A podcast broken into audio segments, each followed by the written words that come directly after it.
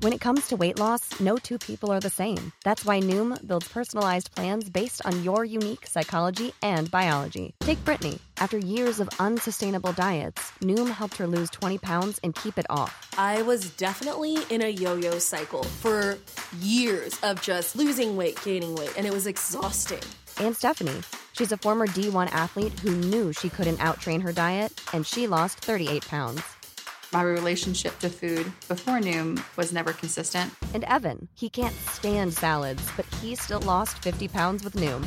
I never really was a salad guy. That's just not who I am. Even through the pickiness, Noom taught me that building better habits builds a healthier lifestyle. I'm not doing this to get to a number, I'm doing this to feel better. Get your personalized plan today at Noom.com. Real Noom users compensated to provide their story. In four weeks, the typical Noom user can expect to lose one to two pounds per week. Individual results may vary. This podcast contains adult themes and language, and some of the things that we discuss may be disturbing to some listeners. In this podcast, we discuss sexual assault, torture, race, and murder. Listener discretion is advised.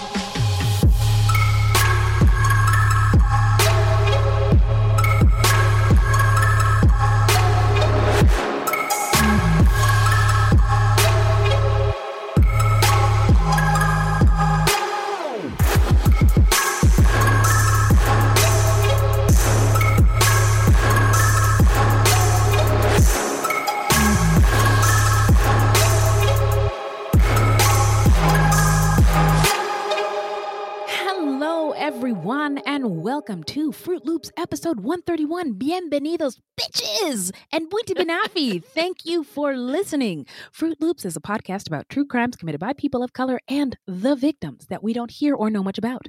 Contrary to popular belief, not all serial killers are straight, cis, white dudes. It's true, they're not. I'm foaming at the mouth. There are many well documented cases of serial killers of color, and Fruit Loops is a podcast all about them. We will take deep dives into the fascinating lives and crimes of serial killers and true crimes committed by people of color and those victims that the media and entertainment commonly leave out because the news is racist. Allegedly. And we are Wendy and Beth. She's Wendy, a black Latinx woman, and I'm Beth, and I just happen to be white. It's not her fault. We're not journalists, investigators, or psychologists, just a couple of gals interested in true crime. Also, the opinions expressed in this podcast are just that, our opinions. Please send any questions or comments to fruitloopspod at gmail.com or leave us a voicemail at 602 935 6294, and we may feature it on a future episode. and if you're new here, thanks. Uh, our website is fruitloopspod.com and we use Fruit Loops Pod for all our social media. The footnotes for each episode can be found on our website. Plus, check it out for the different ways that you can support the show and become a Fruit Loops patron. So, yeah. who are we talking about today, Beth? Today we're talking about James Edward Swann Jr., aka the Shotgun Stalker. Oh, He's a black American male serial killer. He killed four people and injured five with, you guessed it, a shotgun. and this subject was suggested to us by our patron, Alia. yeah. If we're if we're pronouncing it wrong, we apologize. Eh, but yes, we thank try. you so much for this Yes. suggestion because I had never you. heard of this case Me before. neither. But before we get into it, how you doing? I'm doing good. Uh, over our break, I got to go see my daughter and my grandson in North Dakota, and uh, we also got some cool opportunities for the pod. So, Oh my gosh! Yes. yeah, yeah. And I wanted to also mention that we're going to be doing another live show at the She Podcasts convention in Scottsdale on October 15th. That's right. So definitely check that out. Y'all come see us, you hear? Yeah. uh yes, the break was very nice. Um trying to think what did I do? Uh work. Yeah, we took a break off the pod, but I still have my full Still time job. work, yeah. still had mouths to feed. Hello, somebody. um, um, but it, yeah, it was over the month of August, um, and just uh, took the time to sort of revamp a couple things, clean up some things, and again, um, man. Who would have thought that when we started this show, I used to record in the garage, I used to record in the laundry room. In your car. well, now in my car, I've moved Yeah. up to the stu- to to my closet, but Closet Studios. closet studios but uh it is so fun to just be a part of something that uh we've believed is really special and we're excited to see where it's growing we're excited you're here with us we thank you and we love you i don't have anything else to say so now let's get into some listener letters uh hello oh, hello, angels. Woo. Thank you. Oh, look at that bag. look at that bag what's in the bag beth Well, I wanted to say thank you, Alexis, for your five star review on Apple Podcasts. oh yes It really helps. And if you can't afford to join our patrons, giving us a five star review is a way that you can help our little pod without spending anything. Right? Thank you so much. Hip hop air horns. Woo! Thank you. what else is in that bag? Well, Bailey Kathleen shared something in our Facebook discussion group at the beginning of our break about AAVE, African American Vernacular English, formerly known as Ebonics, and Tut languages.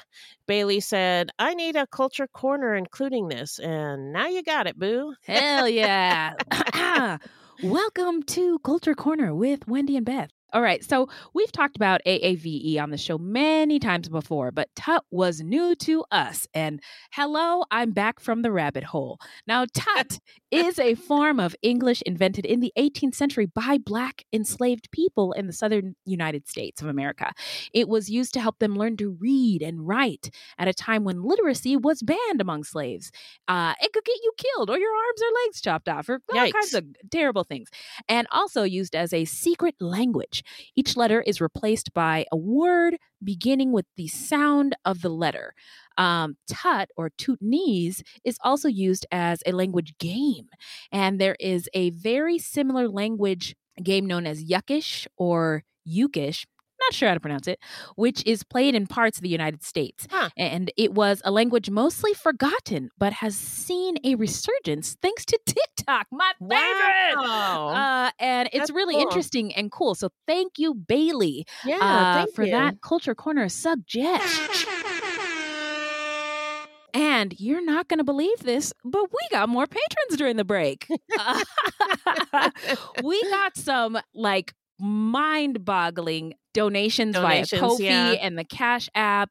Um, and again, new patrons. We are so grateful for all of you. We are doing exciting things with the pod, and it would all be impossible without you. So Yeah, we are so yeah. grateful. So, um, first, Angela H, Elizabeth H, Jessica B, Jesse, and Anne Marie.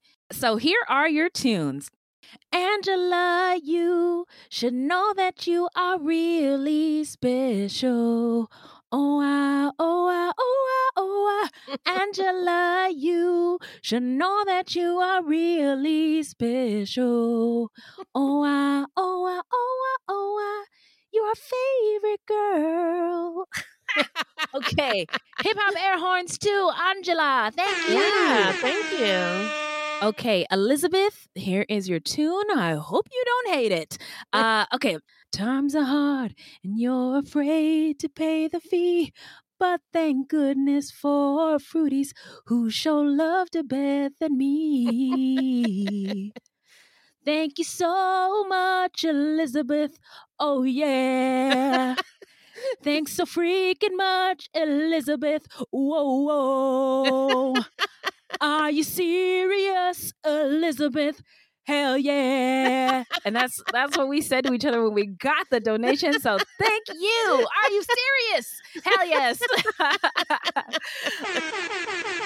Yeah, thank Um, you. Jessica, this is for you. Well, well, well, you. Jessica, we can't part without you. Ooh, ooh, ooh, ooh, ooh. Well, listen to this.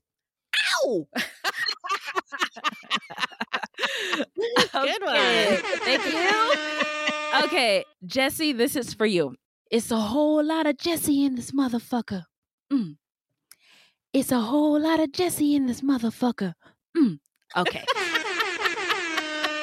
And this last one, boy, this is tough. okay. Anne Marie, Anne Marie, Patriot.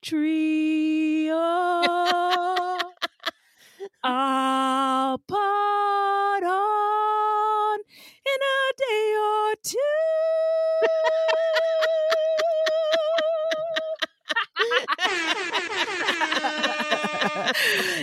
Thank you all so much. Yeah, thank you. okay, so uh, let's get into it. Now, we've been on a little break. We don't do this every episode, but we do think it's uh, important to say before we get into our episode, we want to say this is a podcast about true crime and people of color. True crime is difficult to talk uh, or hear about sometimes, and race can be too. But we're all just part of the. It's just part of the world that we live in, and as global citizens, we all get to talk about this stuff, and we want this to be a safe space where we can have discussions about all of the things. And we are all learning all the time. Sometimes we make mistakes, but we, you know, cop to it, we learn from it, and we keep it moving on our collective quest to be our best sexy selves. Amen. Yeah. So, And uh, yeah, we welcome our listeners to be a part of the discussion on Facebook or Twitter at Fruit Loops Pod or email us at fruitloopspod at gmail.com. all right, so we're going to take a quick break and we're going to get into the story when we come back.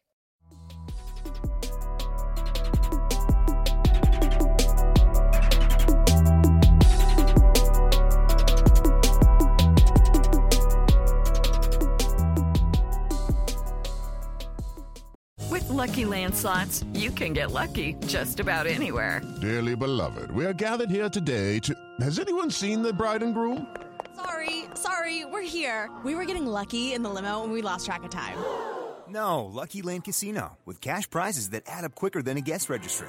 In that case, I pronounce you lucky. Play for free at LuckyLandSlots.com. Daily bonuses are waiting. No purchase necessary. Void where prohibited by law. 18 plus. Terms and conditions apply. See website for details. From DNA testing to the Dixie Mafia, Crime Capsule brings you new stories of true crime in American history. I'm your host, Benjamin Morris. Join us for exclusive interviews with authors from Arcadia Publishing, writing the hottest books on the most chilling stories of our country's past. You can find us wherever you get your favorite podcasts or on evergreenpodcasts.com. Crime Capsule History so interesting, it's criminal. All right, we're back. Remind us, Beth, who is our subject again? Well, we're talking about James Edward Swann Jr., aka the Shotgun Stalker. He terrorized Washington, D.C.'s Columbia Heights and Mount Pleasant neighborhoods over two months in 1993. He killed four people and wounded five in 14 different attacks. This is, I feel inappropriate to say, but I'm going to say it anyway. The movie Candyman came out, and the Uh-huh. whole time I was looking into this case, I was like, this would be a good like movie. Oh, you know, yeah. like can't like a good horror movie. yeah. Um, the unfortunate thing is, it is real life. It's true. So, Yeah. um, you know what? it is a real life horror movie. It is a real life horror movie, and I am not a real journalist, investigator, or psychologist or movie maker. uh, so forget everything I just said. Anyway, let's get into some stats. All right, the spree began on February 23rd, 1993, until Swann was arrested on April 19th, 93. We are going to name the victims. Uh, there are four of them uh, murder victims, and there are nine people who were injured but ended up surviving. The victims varied in age, sex, ethnicity, and occupation. There was no pattern, which is terrifying. Yeah. Uh, rest in power. Two, Julius Jack Bryant, who was 58, Elizabeth Betsy Hudson, 28, Edwin Fleming was 35, Nello Hughes was 61. Now, the crimes took place over eight weeks in 1993 in Washington, uh, are two different Washington neighborhoods of the city of Washington, D.C., not Washington State, bitches. Nope. The city had 453 homicides the year before. And I remember this time of year when Washington was like the murder capital of the United States. oh, You yeah. That? Yeah, I do. 80% of the murders uh, in the in the year 1992 before this all took place were with handguns and the mayor at the time was a black woman. Her name was Sharon Pratt Kelly, and she was a Howard University alum.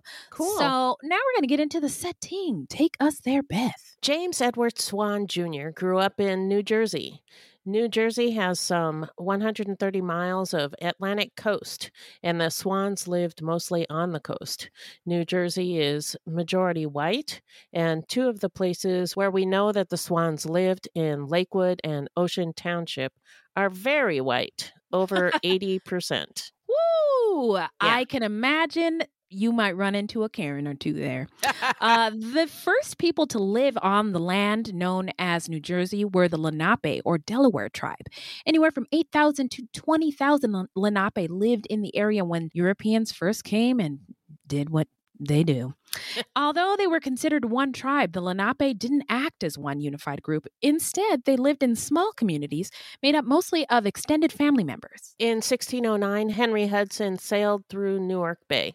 Although Hudson was British, he worked for the Netherlands, so he claimed the land for the Dutch, and it was called New Netherlands.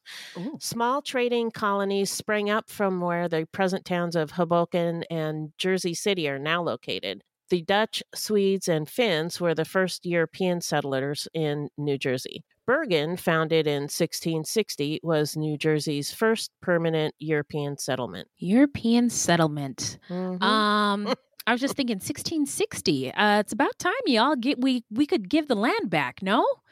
What do you say? You've had it long enough. Anyway, from its founding, New Jersey's population also included enslaved Africans.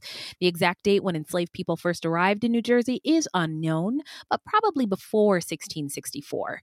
Um, perhaps 1619, as the New York Times told us in the 1619 project. Ah, okay. In 1664, the Dutch lost New Netherlands to the British when they took control of the land and added it to their colonies. The land was then officially named New Jersey after the Isle of Jersey in the English Channel. The quinpartite deed of 1676 divided the New Jersey colony into two provinces, East Jersey and West Jersey. Each province was independently, independently governed and passed laws specific to the region. But they're so close to each other, how different could they be? West Jersey's charter added a provision that stated all and every person and persons inhabiting said province shall, as far as in us lies, be free from oppression and slavery. Okay, I get it now. It's different. yeah. It's different. Yeah. East Jersey's charter didn't include any anti slavery provision. And in 1695, East Jersey passed a law providing for the establishment of a separate court comprised of two justices of the peace and 12, quote, men of the neighborhood, unquote, to exclusively try and punish enslaved people who committed felonies or murder. That sounds really ho- horrifying. Yeah. Um, for a number of reasons, but I got to keep the episode going. Now, before 1695, enslaved people were likely being tried in the same court as white people. Free white people were usually punished with fines or imprisonment. But since enslaved people couldn't own property and being imprisoned would have deprived the owner of their services, Woo-hoo. a different system focusing on corporal punishment was established. For example, enslaved people who stole livestock or other provisions were tried by two justices of the peace with no jury.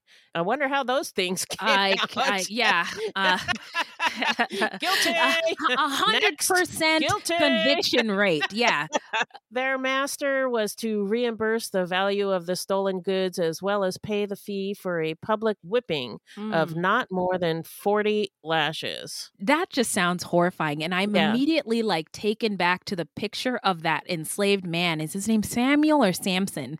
Um, but when Twelve Years a Slave came out, Right. Man, I just ugh, ugh. Um, yeah, but their, look, their backs are just torn just up. torn Yeah. up to shreds. So in 1702, East and West Jersey became unified. In 1704, the Jerseys produced a comprehensive slave code entitled, quote, an act for regulating Negro, Indian, and mulatto slaves within this province of New Jersey. Unquote. This act banned any buying or selling to enslaved people and Hmm. ordered the whipping of any enslaved person found more than 10 miles from their master's home. It also declared that enslaved people from other provinces present in New Jersey without written license from their masters were to be whipped and jailed. Do you know what this sounds like? Uh, I mean, literally, this is written into um, law.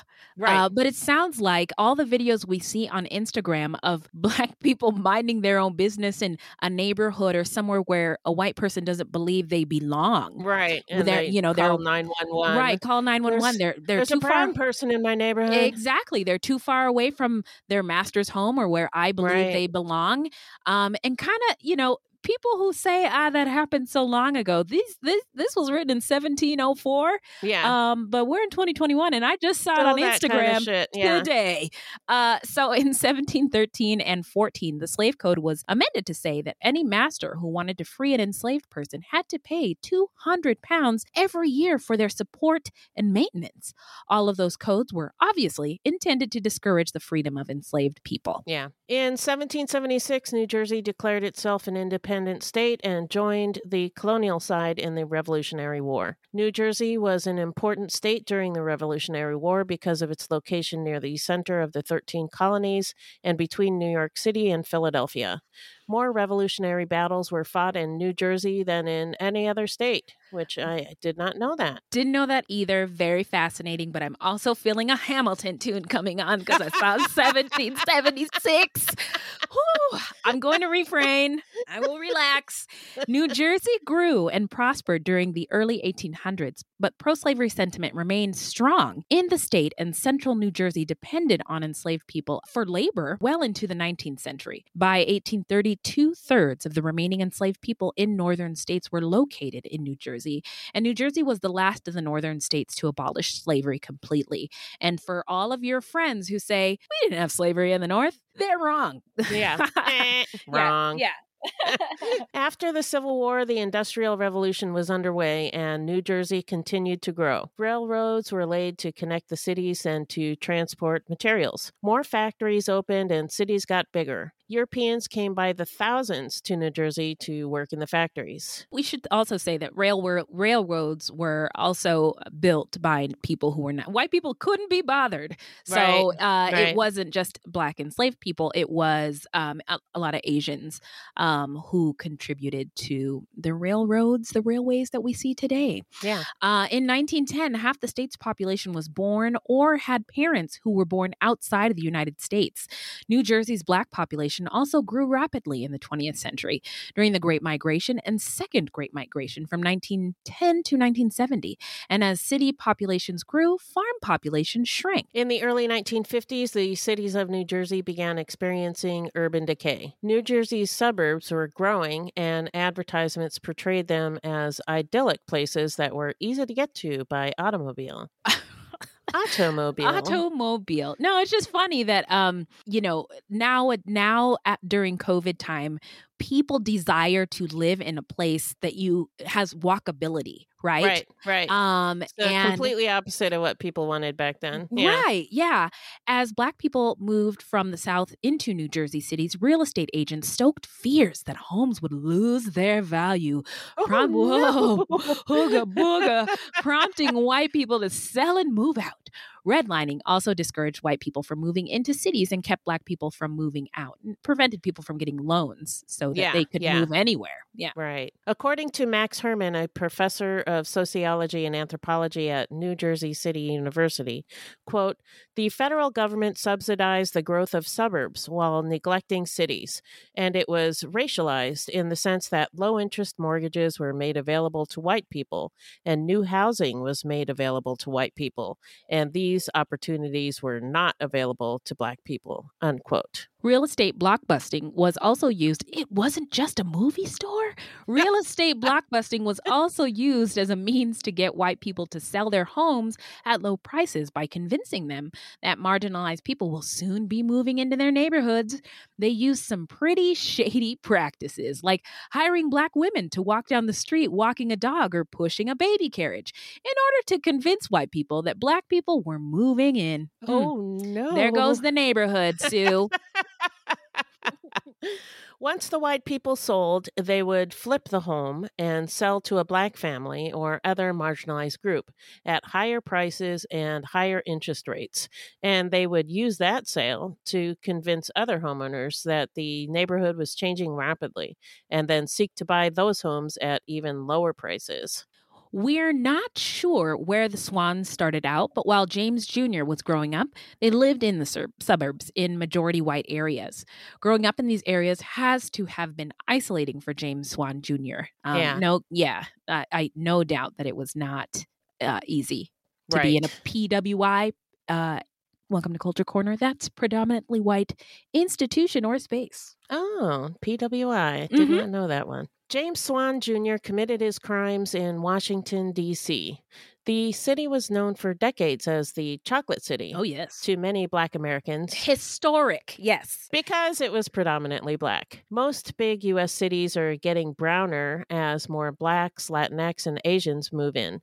D.C., by contrast, fell to just 53% Black in 2009, down from a peak of 71% in 1970. The phenomenon is occurring partly because DC has quickly become one of the most expensive cities in America.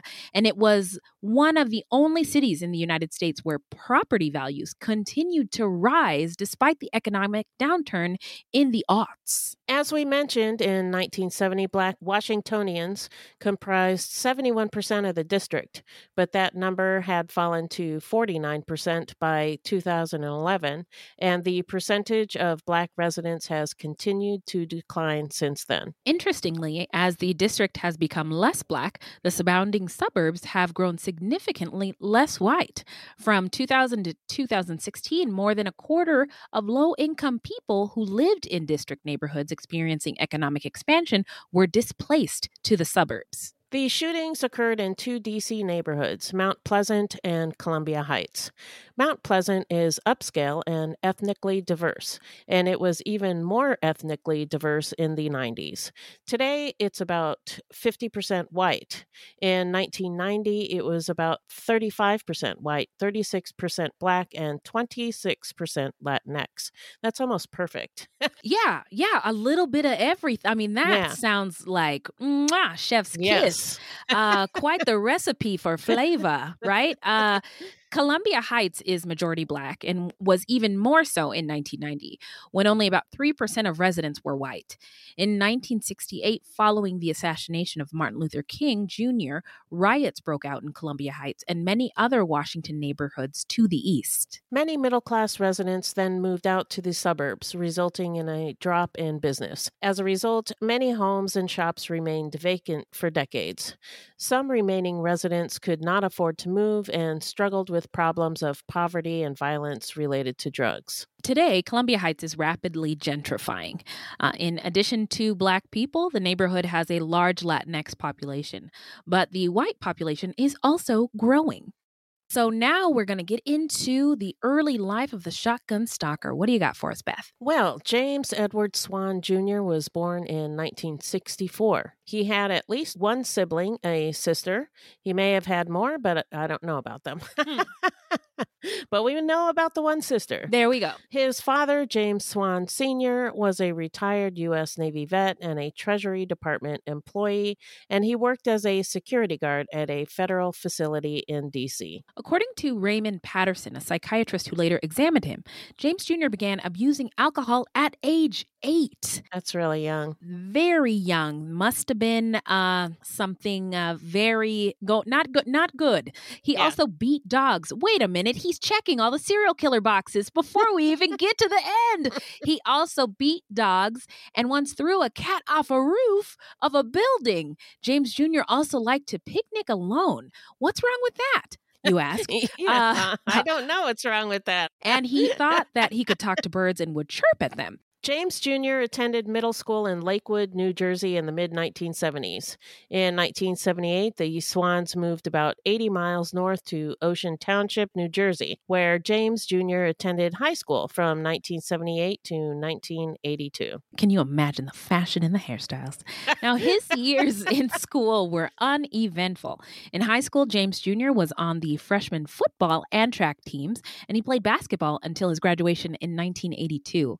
Although he had poor grades, he mostly got C's and D's in his classes. He was not a discipline problem and did not draw attention to himself. After graduating from high school, James Jr. was convicted of a drug offense in 1985, but he did not receive any jail time. At some point, his parents separated, and for a couple of years, James Jr. moved back and forth between his mother's apartment in Iselin, New Jersey, and his father's apartment in Rahway, about 10 miles away. James Jr.'s mother, June Swann, said that James Jr. began showing obvious signs of mental illness in the 80s and that it grew worse as the decades progressed. She said that they tried desperately to persuade him to seek professional help, but he refused. In 1987, James Jr. joined the Navy with the job of operating and maintaining the boilers on a ship. His time with the Navy was not noteworthy, and he was denied even routine promotions. In 1990, after three years, he was discharged at the military's second lowest pay grade. Oh, wow. Um, I was going to say military service is something a lot of serial killers have in common. Yes, no OG of true crime. Now, uh, in 1990, he moved in with his sister and his nephew at an Oxon Hill, Maryland apartment complex located just outside of Washington D.C. He was hired and fired by two security companies in little more than a year. Neighbors remembered him as a strange man who rarely spoke to them, frequently paced the sidewalk, muttered to himself, and shouted angrily at squirrels. Me too. I hate squirrels. I hate animals with small mouths. Don't trust them. I love squirrels. Oh my god, I hate squirrels They're and so birds. no, no, no. Do you know how much damage those little Uh, mouths could do? Woo! Yeah, true. But we don't have a lot of squirrels here Okay. in the valley. Yeah, that's true. I usually only see them in the woods, and, and I don't care if they, they want to do some damage to. Uh, let me tell you something in the something woods. else. They're so disrespectful.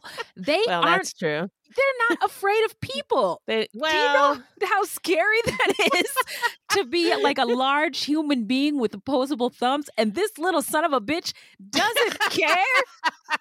well, it's because well, the the ones that are not afraid of people are used to getting fed by Mm. people. So Y'all, y'all got to stop that. You Yeah. got to stop that.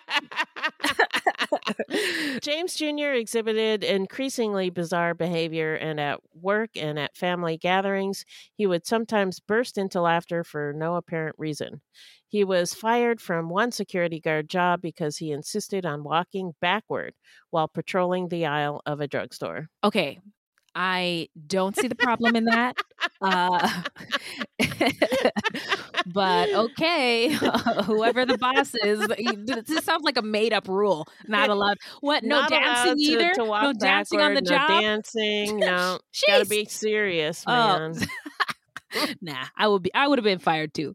Anyway, one coworker remembered him as the butt of jokes among the other guards. He recalled one occasion at work when he saw James Jr. pretending to drive his desk like a car and quote waving his hands around. I couldn't figure out what he was doing, unquote.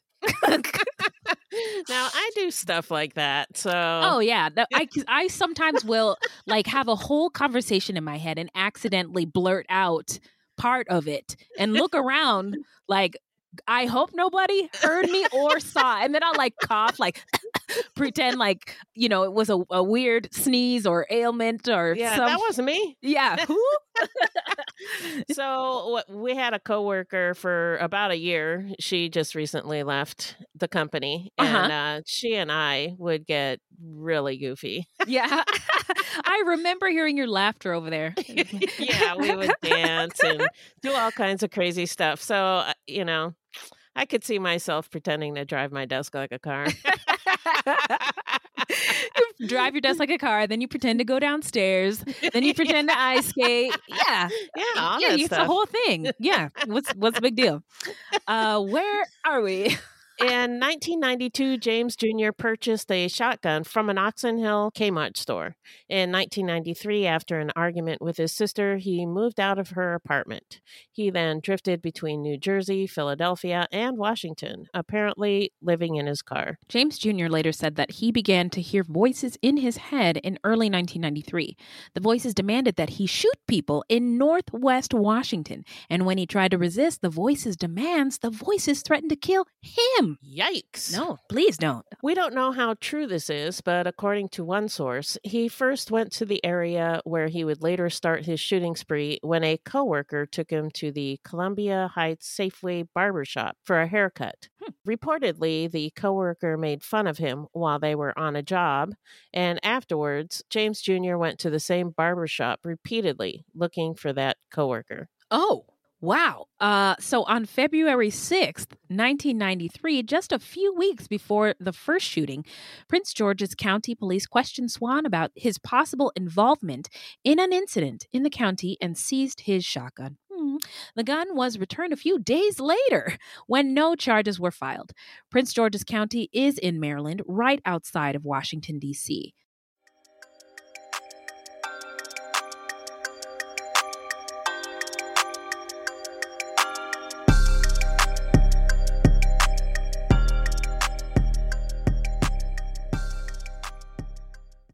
The truth about the Haditha massacre has been covered up, but not anymore. I know you know what happened. They went into houses and killed women and children. What are you thinking? What a mess. U.S. Marines murdered innocent civilians in cold blood. And at the center of it all is 25 year old Sergeant Frank Wuterich. And me. Murder in House 2. A new podcast from Crowd Network. True terrors of horror, bizarre happenings, unexplainable events. On our podcast, Disturbed, terror takes center stage. Each episode is a journey into the darkest corners of human existence, delving into bone chilling tales of kidnappings, serial killers, maniacs, and the very essence of your worst nightmares coming to life on this weekly true horror show. Disturbed is not for the faint of heart. It's an exploration of real, unadulterated horror sourced from everyday people. Each episode is a descent into the macabre, where we narrate stories that will leave you on the edge of your seat and crawling in your skin. We navigate the disturbing narratives that lurk in the shadows offering a raw and unfiltered listen into the most terrifying aspects of the human experience. Enter at your own risk and let the unsettling tales unfold in the haunting realm of Disturbed. And remember, listeners, stay safe out there.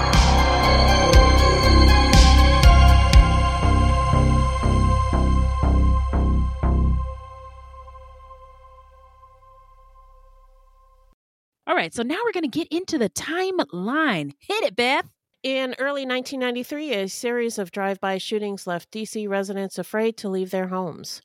From February 23rd to April 19th, 1993, the streets of two D.C. neighborhoods, Columbia Heights and Mount Pleasant, were terrorized by a random shooter who would drive up to pedestrians, aim a 20 gauge shotgun at their heads, and fire. Wow and not in a joking fashion. No. So the first not at all. Nope. this is not funny one bit. I, I you know, you could have been like, okay, so he's kind of a goofball, right? Waving and driving a car at his desk, walking backwards, dancing in the drugstore aisles, but pointing a shotgun at somebody's head.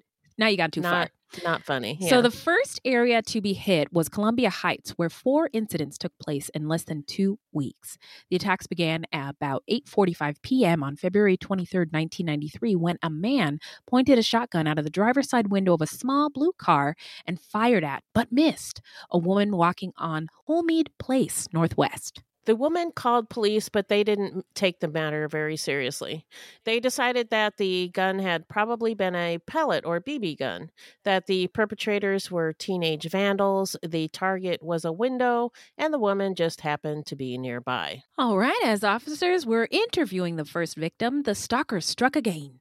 But the officers speaking to the woman had turned their radios down for their interview and were unaware of this second shooting. Approximately 15 to 20 minutes after the first shooting, a 22 year old man was walking in the Columbia Heights region of D.C. when a driver in a blue Toyota Tercel pulled up to him and shot him with a shotgun. The young man survived the attack but suffered severe injuries.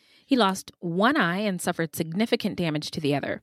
He was to have started a new job a week after he was shot, but the shooting left him partially blind with limited use of his arm and no sense of smell. Because this victim was young, male, and black, police officers dismissed this as an ordinary drug turf dispute. Okay. Despite the victim's denials that he was involved in drug dealing. Detectives investigating the shooting did not even learn about the earlier shooting on Holmead Place for another month. Yikes. Okay, so they're not doing that great of a job. No. Uh, now, three days later, on February 26th, a masked man walked into a Columbia Heights Safeway barbershop and fired two rounds from his shotgun. The first blast killed 58 year old Julius Jack Bryant, striking him in the head as he sat in a barber chair. Wow. The second struck a 68 year old man, injuring him. The shootings in the barbershop were not initially linked to the shotgun stalker. Investigators believe the shooting was part of a neighborhood feud. The barbershop shootings were also outside of what would become the shotgun stalker's MO. So, even though a shotgun was used in the attack, it was different in that the shooter was not in a car targeting pedestrians. And this was during the day, broad daylight. Yes, I think so. I think so too. Uh, at this point, police didn't even know there was a shotgun stalker. But even when they did know, they didn't link this crime to that series. And a man named Vincent Singleton was arrested and charged in the barbershop shooting after two witnesses identified him as the shooter.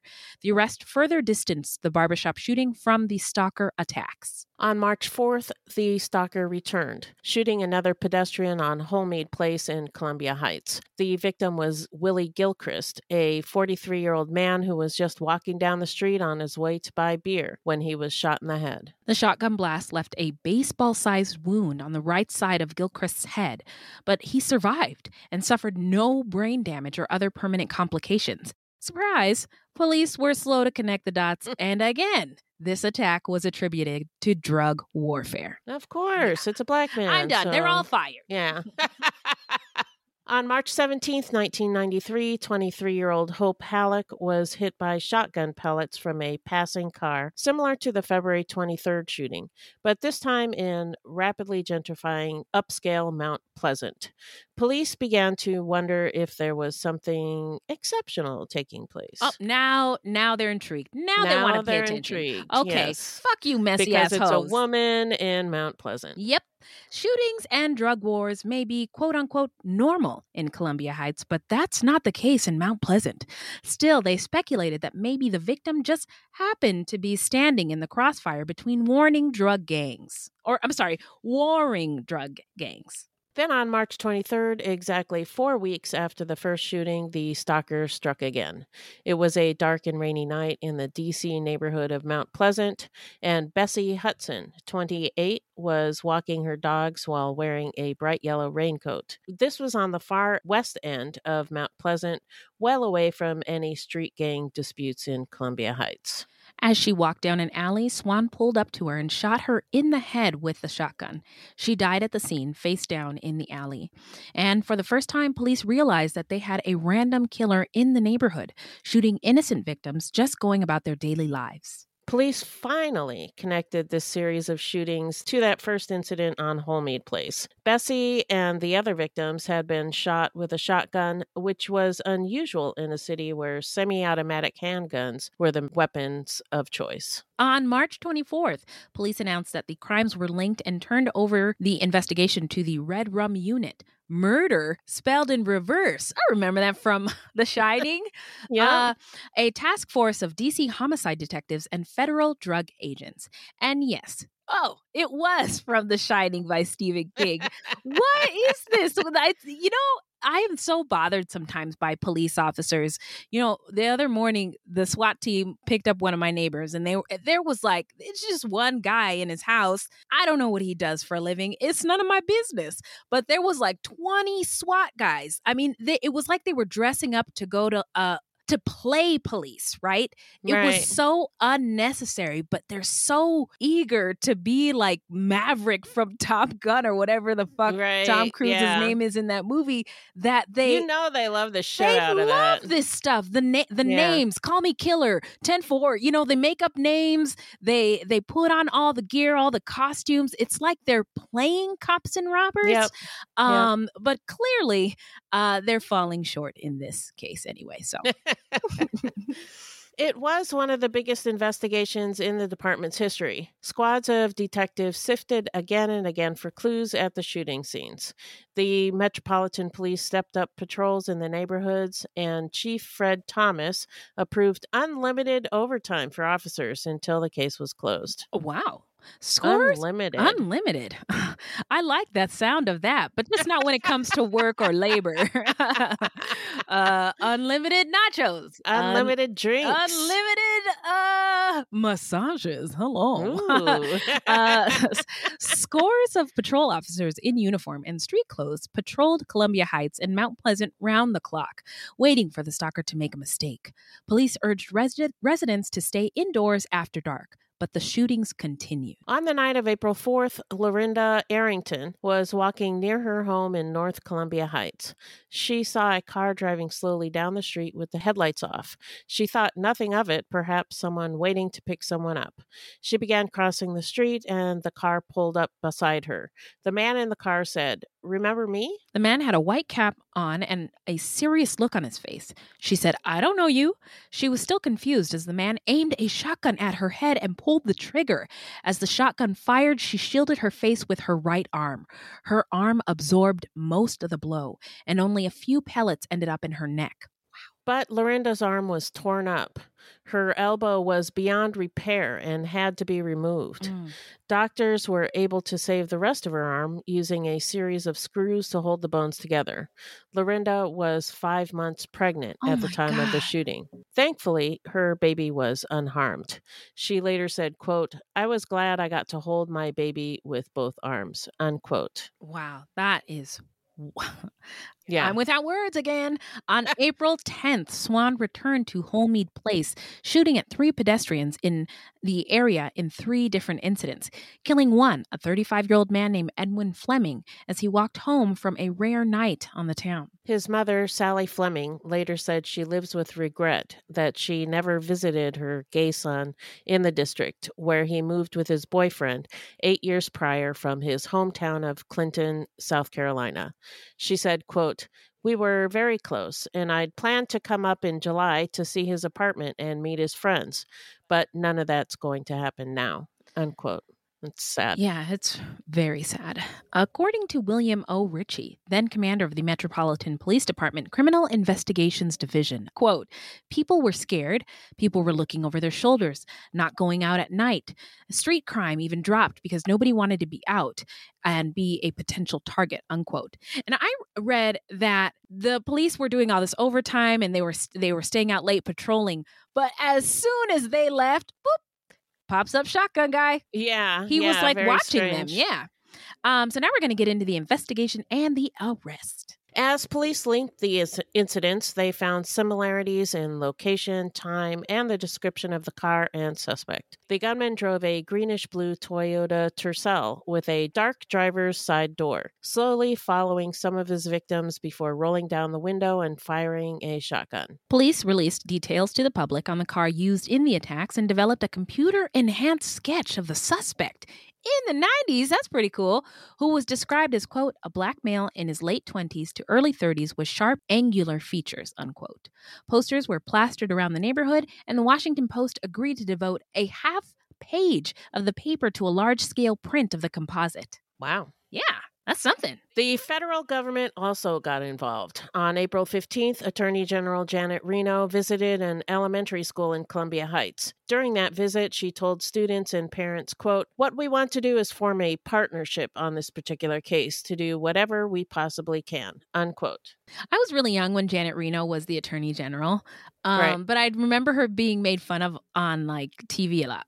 Uh, Uh, yeah, I think on SNL they made fun of her a lot. Yeah. Um, that's it. Then on April 19th, two months after this the first shooting, the stalker returned to Columbia Heights. Shortly after 1 p.m., shots rang out on Spring Place Northwest. The victim later told police, quote, I turned around and saw the driver leaning toward me, pointing something at me through the passenger side window. I ducked and heard a bang and felt ringing in my ear, unquote. The shots shattered a window two houses away. Moments later, the attacker turned onto Holmead Place and targeted a cyclist. When the man looked up and saw the shotgun, he dove off his bike and sprawled on the sidewalk behind a parked car.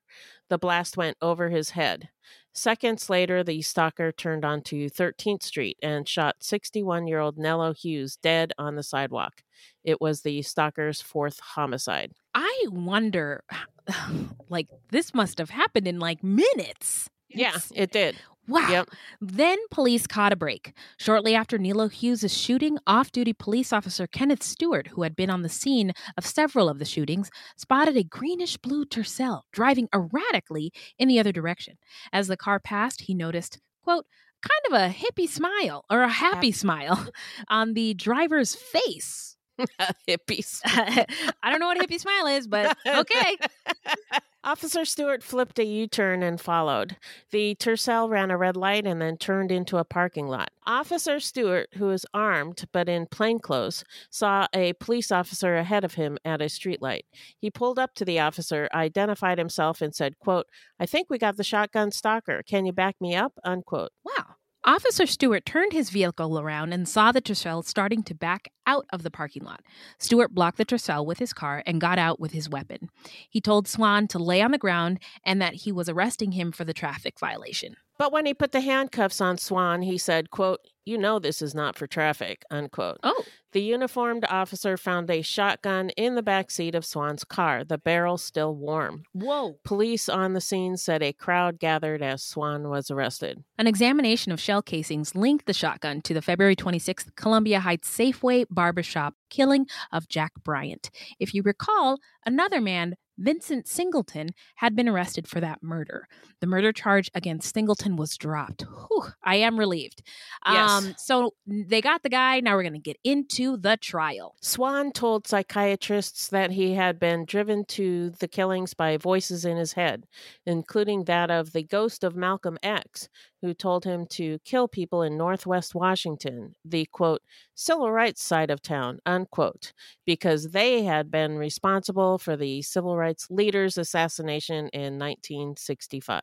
When he says civil rights side of town, does he mean the black part? I have no idea Okay. what he exactly he means by that. I mean, a lot of what he said doesn't make any sense. So, Oh, I- right. Yeah. I, he- he might mean the black side of town, but who knows? Yeah. Well, let's write him a letter for an interview and ask him. Just kidding. Uh, Swann said the voices screamed at him and would only let up after he had shot someone. But even then, it was only for a few days. Quote, they would just keep chastising me and chastising me until it felt like my head was going to explode, unquote. Swann thought that the voices in his head would kill him if he did not obey them. He said they squeezed his heart until he felt it was going to burst and pressured his rib cage until the pain was nearly unbearable. Now, I've had panic attacks before, and that's what it feels like. Yeah. Yeah, Uh, sounds like yeah. Sounds like he was having panic attacks. Mhm. Swann chose his victims without regard to their race or sex. In 13 of the 14 attacks, he was in a car, and he either shot at or threatened to shoot pedestrians walking alone.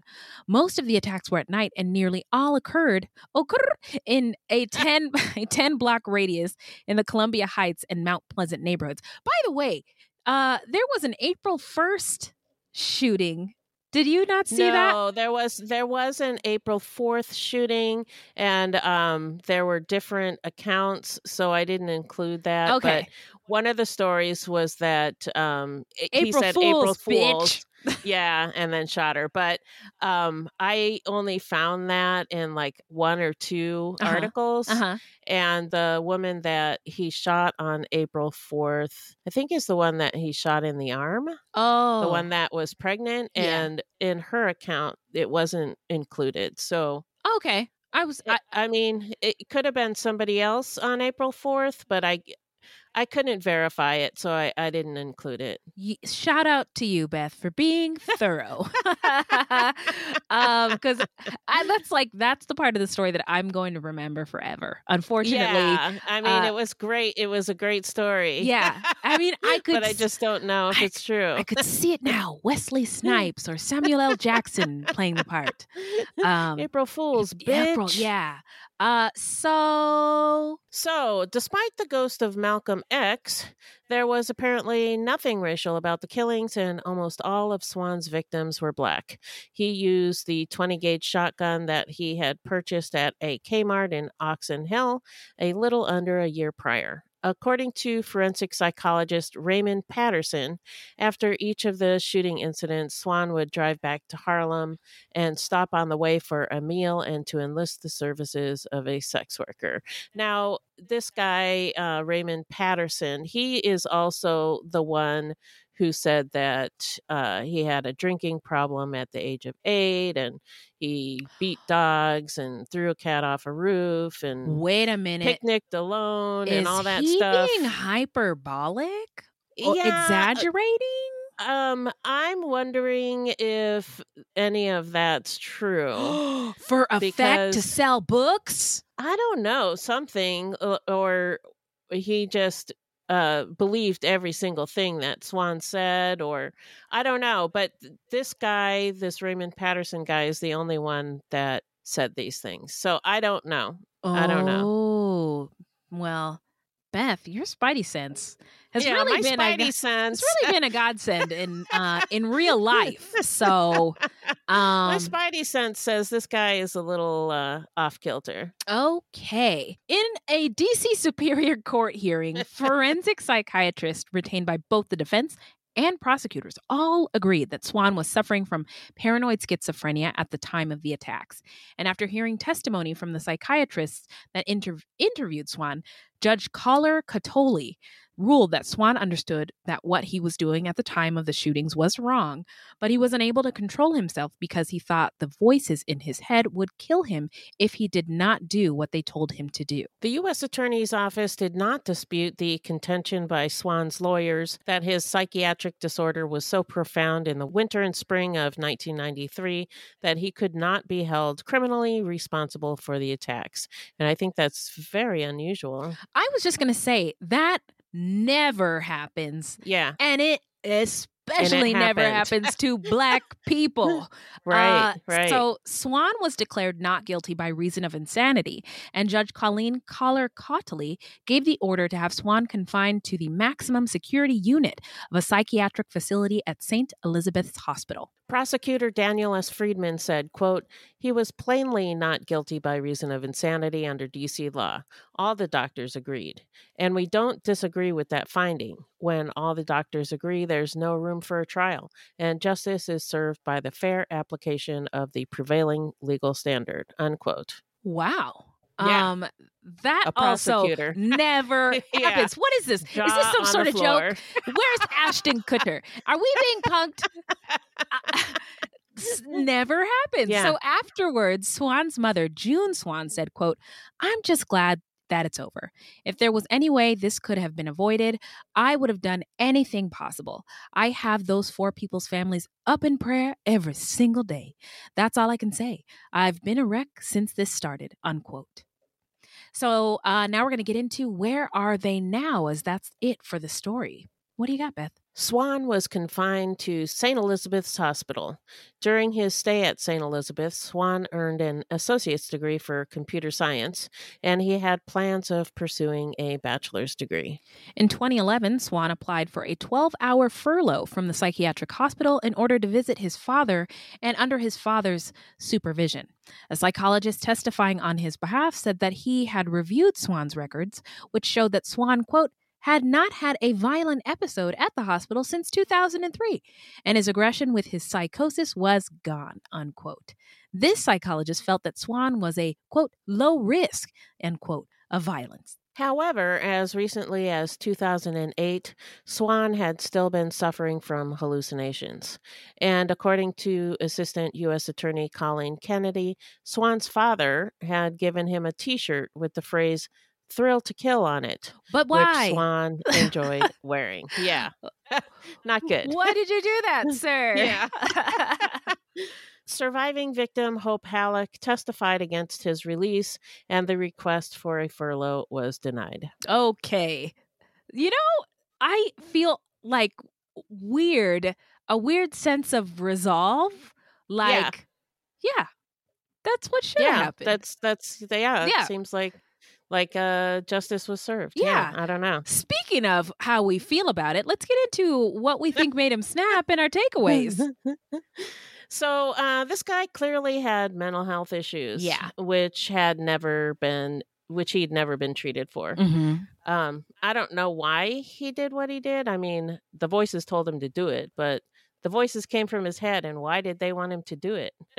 I, don't, I don't know. It's, it's Uh, weird. I th- it sounds like they were mad about what happened to Malcolm X. Yeah, but why? I mean, why Malcolm X? Why not uh, somebody else? I don't know. Yeah. Okay. just- yeah. It I would. I doesn't- would love to know why. Yeah. Yeah.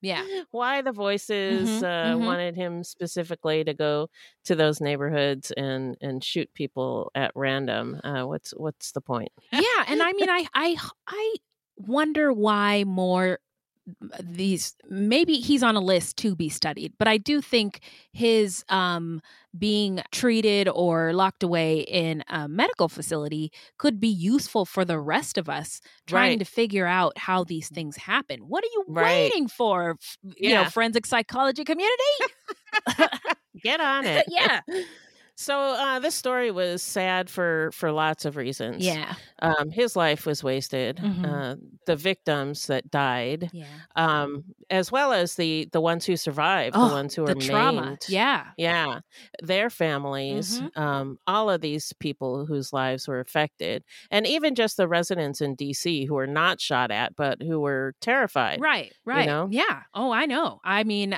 I have not got coronavirus, but I'm still scared.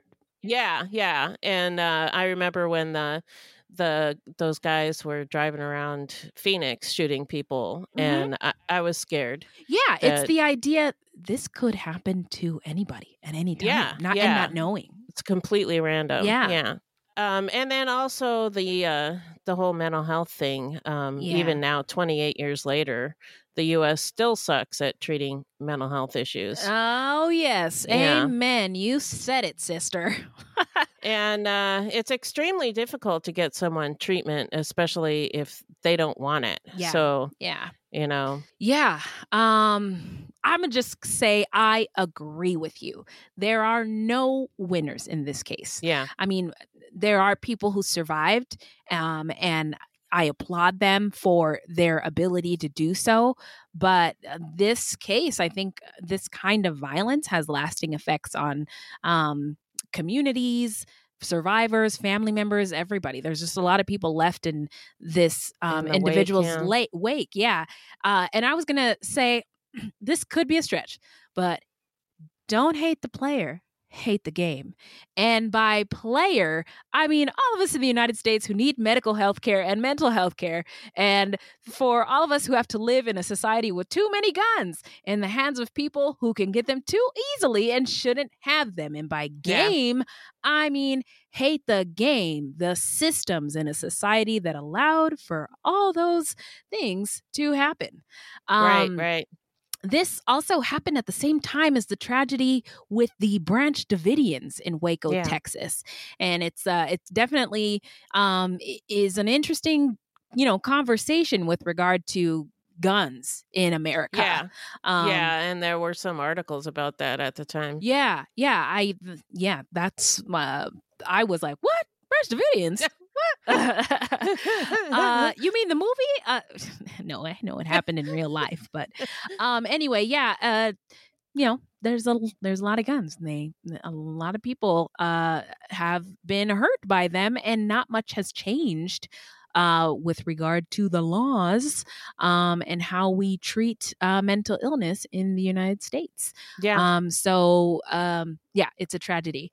Um, I'm struck by the fact that he had mental illness in the 80s and his black family, this is wild, acknowledged it and said they tried to get him help.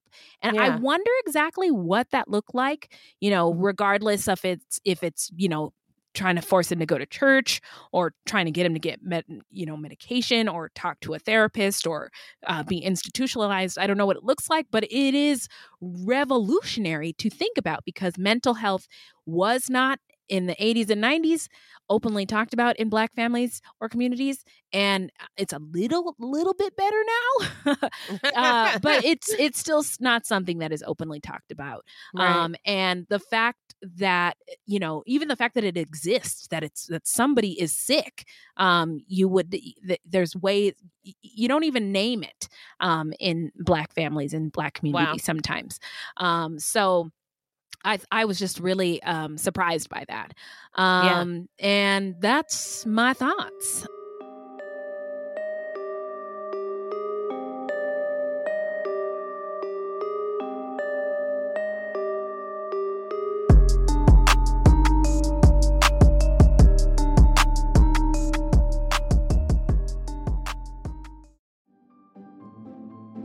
Greetings from Evergreen Podcasts. We're rolling out a listener survey and we want to hear from you. The information in the survey will help us gather statistics and in turn make our shows more appealing to advertisers. I know most people don't like ads, but this is one of the only ways our shows make money and help keep their lights on. We promise it will only take a few minutes, but the impact on our podcasts will be tremendous.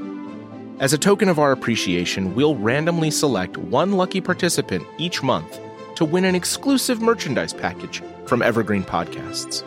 Head to evergreenpodcast.com slash listener survey to help a show and possibly get some free stuff for doing so. We can't thank you enough for the support. Now back to the show. So now we're going to get into how not to get murdered. So, if you love true crime and you don't want to die, here's a tip for you.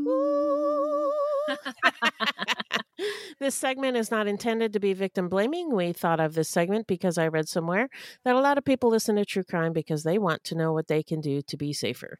This is not meant to blame the victims, it's just learning from other people's experiences. Um, well, all I got is head on a swivel, everybody. That's an oldie but goodie. And travel at night in well lit areas. Uh, and not alone if you can help it. And um the a big thing in this case is mental illness. Yeah. Um and we thought that it would you know a question what do you do if somebody you care about might need mental health care or intervention um first things first do not call the police unless it's life threatening Yeah. um because They they, can make things worse. they can make things a lot worse uh and uh we wanted to shout out SAMHSA s-a-m-h-s-a's national helpline it is free it is confidential it is available 24-7 365 and it's treatment referral uh, and an information service and they have english and spanish services for individuals and families facing and uh, uh, or facing mental and or substance use disorder um, matters. And that phone number is 1-800-662-help h-e-l-p that's 1-800-662-help and their website is www.samhsa.gov um, and we will put that information in our show notes. Yeah. So now we are going to hop on into the shout out portion of our show where we shout out any content by or about any people of color, marginalized or othered groups, or any true crime goodies. I just gotta say, Reservation Dogs Yeah. is fucking hilarious. Yeah, I it's great. love it. Now, if if you don't know, here it is. It's a 30 minute comedy series on FX and Hulu. Uh, and shout out to Marlene. We love you, Marlene, for letting Yeah. us know about it. Like I've been an, I've been anticipating this for months because she told us about it. And uh, cou- I think it's her cousin, uh, Sterling Harjo, uh, who's uh, involved in this. Um, I, I- yeah, she mentioned that she's got relatives behind and in front of the camera. right, which right, is yeah. so amazing. Awesome. Yeah. I can't wait to like someday uh, like have a conversation with her about all that like all this stuff because it, it is just such a good show and there might be like nuggets and Easter eggs that I'm completely missing. Oh yeah, but you know, there's lots of stuff in there Yeah. that is like even more hilarious too. Yeah. uh, indigenous people because yeah. we just don't we don't get it. Yeah, but, yeah, but I'm just But did you watch the one the one about the dad, the hip hop dad? I don't think Did I saw watch that, one. No. He has a, a hip hop song. It's about fry bread. Oh, for reals? I love that. And I just, I know from personal experience how meaningful it is to see yourself represented on TV um, Yeah. and in media. And I just, I'm really excited that this is out. I'm so excited that it's so good. And I just can't wait for more. So, yeah, uh, yeah. Reservation Dogs, go see it. Um, Watch it. Yes, I also wanted to shout out um, another Indigenous uh, thing. Uh, it's a podcast, um, and it is called. Oh, this land. The pod is back, and it's a um, the crime is white supremacy. Everybody, it's a investigative journalism case. It's a true So, yeah, crime. news newsflash: white supremacy is very evil and bad. Uh, but this season it dives into an investigation about how a string of custody battles over Native children has become a federal lawsuit that threatens. Oh, wow.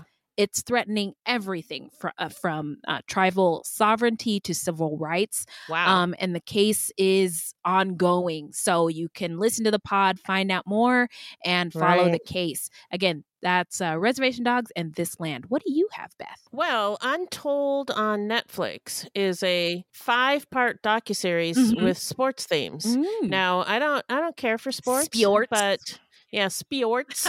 but the the stories, these stories are fascinating. Yeah. Um the first one is called Malice in the Palace, and it's about a brawl that broke out during a Pacers Pistons basketball game. Do you remember where you were when it happened? No, Oh. because I don't follow sports. but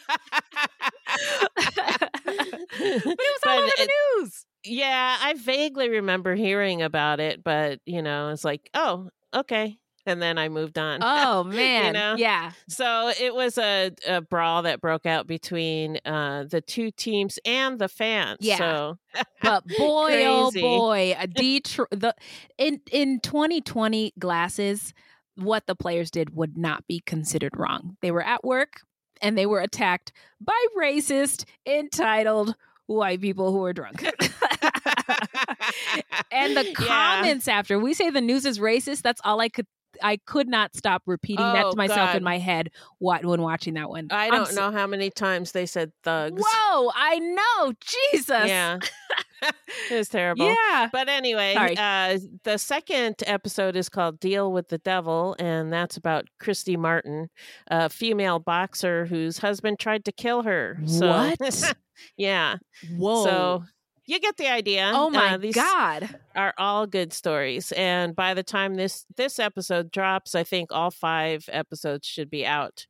the The weird thing about it, though, is that they're not all gathered together in one place. Like it's not Untold and then a whole bunch of episodes. You have to find them separately. So just search Untold in Netflix, and you should be able to find them. Oh wow. Weird. Netflix. Okay. Yeah, I know. It's a kind of a weird thing. I th- I was reading about it, and I think what they said was the idea was they're each supposed to be like Standalones? standalone documentaries. Okay. but I think it would be better if they had them all in one place. Well, I'm going to tell you, I had no idea it was five parts. I thought it was just about Malice in the Palace. No, Uh, there's five of them. Well, you have opened my eyes. This has been illuminating. Thank you. I can't wait. You're so that's. Untold on Netflix. Yeah. Okay, Untold on Netflix, Reservation Dogs, and This Land. And, uh, well, look at that. That's it for today. Uh, but we'll be back. In the meantime, Beth, where can the people find us? Our website is fruitloopspod.com. Our Facebook page is Fruit Loops Pod, and our discussion group is Fruit Loops Pod Discussion on Facebook. We are also on Twitter and Instagram at Fruit Loops Pod, and links to our sources will be in our footnotes. If you want to support the show, you can send us a donation on the Cash App.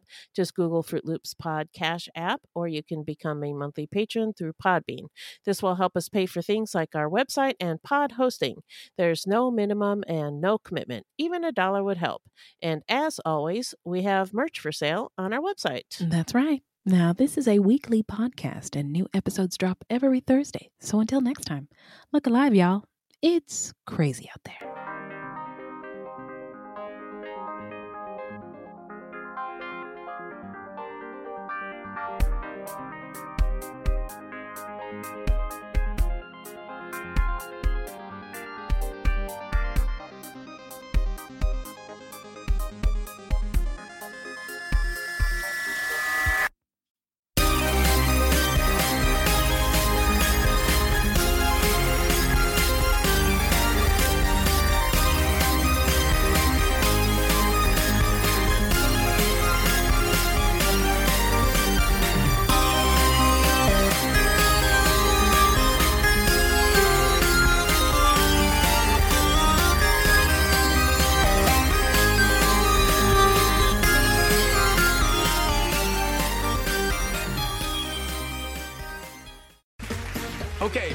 Two.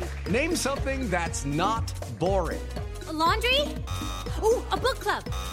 Computer solitaire, huh? Ah, sorry, we were looking for Chumba Casino. That's right. ChumbaCasino.com has over 100 casino style games. Join today and play for free for your chance to redeem some serious prizes. ChumbaCasino.com. No purchase necessary. Where prohibited by law. 18 plus terms and conditions apply. See website for details. Hi, I'm Matt Harris. Seton Tucker and I host the podcast Impact of Influence, which for two years covered in depth Alec Murdaugh, who was eventually convicted in 2023 of murdering his wife Maggie and son Paul. That story continues to evolve, and we will cover that. Plus, we will tell you stories of other true crime events that have happened in the South. Please join us on Impact of Influence and give us a follow on the Impact of Influence Facebook page.